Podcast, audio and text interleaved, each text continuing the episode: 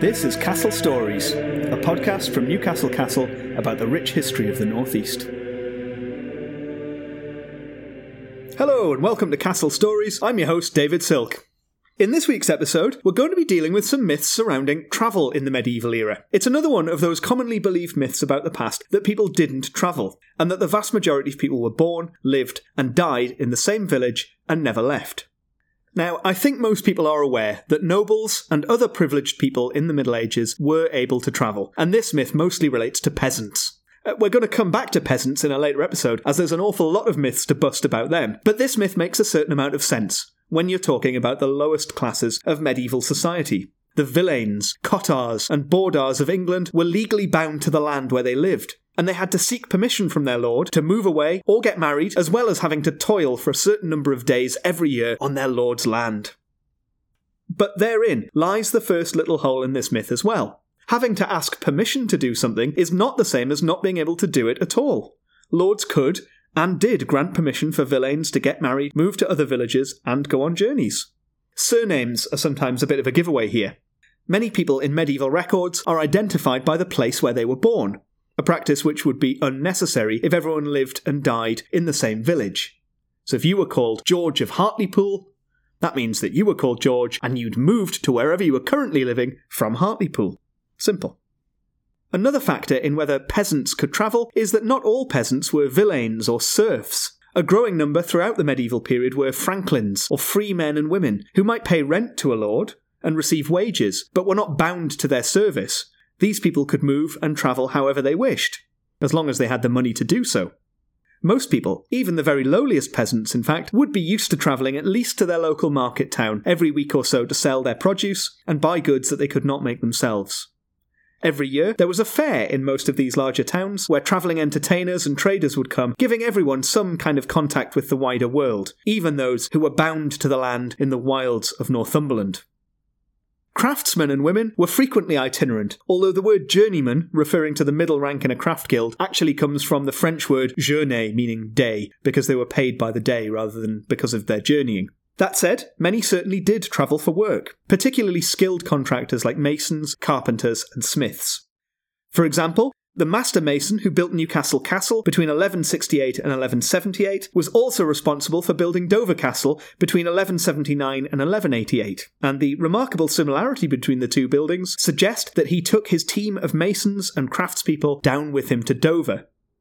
His name was Maurice the Engineer. You can read a little bit more about him on our blog. Merchants, too, also travelled for work, by definition, in fact, as did the mariners who manned the ships that carried them overseas to ply their trade.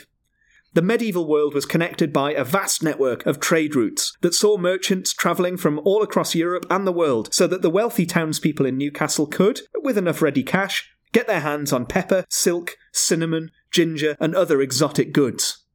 Overseas merchants also lived and worked in Newcastle. Surviving records tell us of merchants from Spain, Italy, Belgium, the Netherlands, Germany, Denmark, Norway, and Estonia, all trading in Newcastle.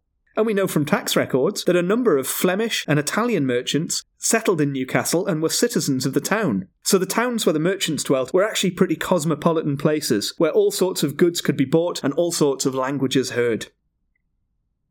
Work was not the only reason that someone might travel in the Middle Ages. All free men, from the poorest free peasant to the highest lord in the land, owed military service to the king if he should call on them.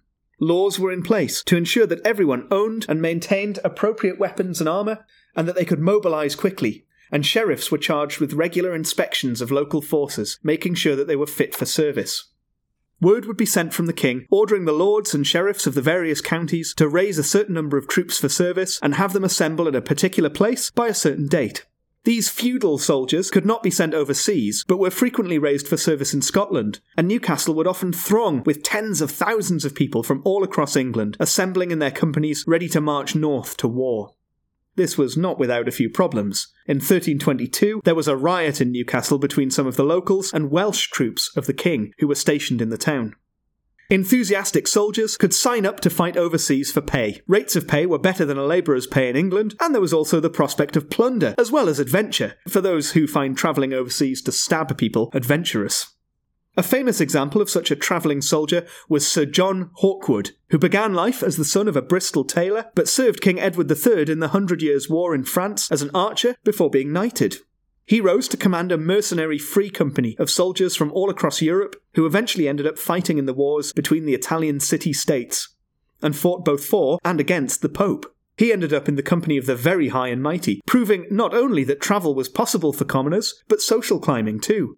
He even attended a wedding in Pavia alongside the poet Geoffrey Chaucer. We might come back to both of these fellas in a future episode. Trade and warfare were probably the most common reasons for travelling in the Middle Ages, but once you've swindled and killed, how do you seek forgiveness for your sins? Well, that brings us on to the last major reason for travel, and the most fun. Medieval people had holidays or holy days, but these were days off work, days of celebration, rather than times to travel abroad. In the absence of any fast means of travel, like aeroplanes, this would be pretty much impossible, in fact.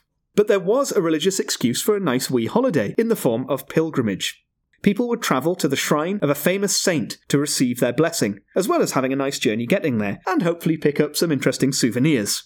Shrines sold pilgrim badges, which were cheap tin badges that you could pin onto your hat or hood to show where you'd been, as well as making a nice little bit of money for the church. While many pilgrims were motivated by genuine religious piety, or were looking for the cure for a disease by the intervention of the saint, there's good evidence that a lot of pilgrims were motivated more by the desire to travel and see interesting places. Most famously, Chaucer's collection of stories, the Canterbury Tales, are about a group of pretty ribald and mostly irreligious pilgrims making their way to the most popular pilgrimage site in England, the shrine of St Thomas Becket in Canterbury Cathedral. The Northeast would have seen its fair share of these visitors too, having at least two major pilgrimage sites. The first of these, Durham Cathedral, is still a popular destination today, and in fact, at one time was probably the most popular destination in England until Henry II had Thomas Becket hacked to death and allowed his place of martyrdom, Canterbury, to beat Durham as England's holiest spot. The monks at Durham must have been fuming, but they still received a huge number of visitors coming to see the shrine of St. Cuthbert, which also contains the remains of St. Oswald two saints for the price of one. The other might surprise you a little bit, but it's the explanation for why Newcastle has a pilgrim street running northwards out of the old town. It's going to Jesmond. Sometime after the Norman conquest, one of the local people from there apparently had a vision of the Virgin Mary, and by the 12th century, a chapel had been built and had begun to attract pilgrims from across England. Today, the chapel is in ruins, but can still be found in Jesmond Dene if you fancy making a little pilgrimage of your own.